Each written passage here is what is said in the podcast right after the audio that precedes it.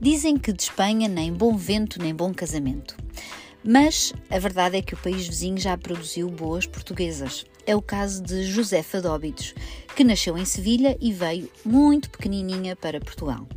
Nasceu em fevereiro de 1620, portanto, estamos a falar do século XVII, e frequentou o convento dos Ermitas Agostinhos de Santana, em Coimbra. A educação religiosa marcou muitíssimo as suas obras, mas ela não se ficou pelas representações habituais, porque era uma mulher muito à frente do seu tempo, como já vão poder perceber, e procurou sempre realçar o protagonismo das mulheres na narrativa da religiosidade católica.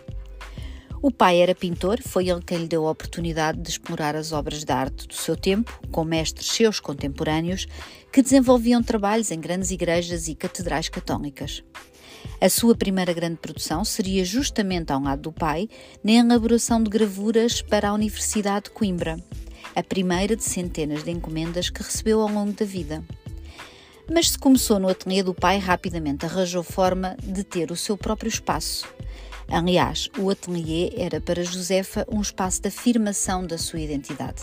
E isto fez-me lembrar um bocadinho um livro Um Quarto Só Seu, em que Virginia Woolf diz que uma mulher precisa de um espaço só seu para criar e ser livre.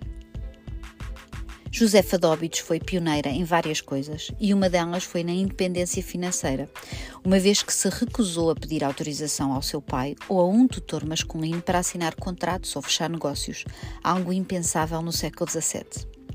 Era uma presença feminina num palco extremamente masculino e também isto não era usual, uma vez que as mulheres viam o seu papel restrito às lides domésticas, ao trabalho no campo e às tarefas associadas à maternidade. No entanto, Josefa Dóbitos conseguiu ganhar o seu lugar com a sua pintura perfeccionista, aperfeiçoando as suas naturezas mortas com tons menos vivos, mas mais adaptados à presença ou à ausência de luz.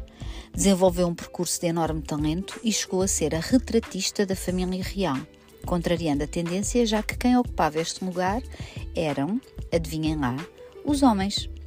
O quadro da Rainha Dona Maria Francisca Isabel de Saboia ainda pode ser visto no Museu Nacional dos Coches.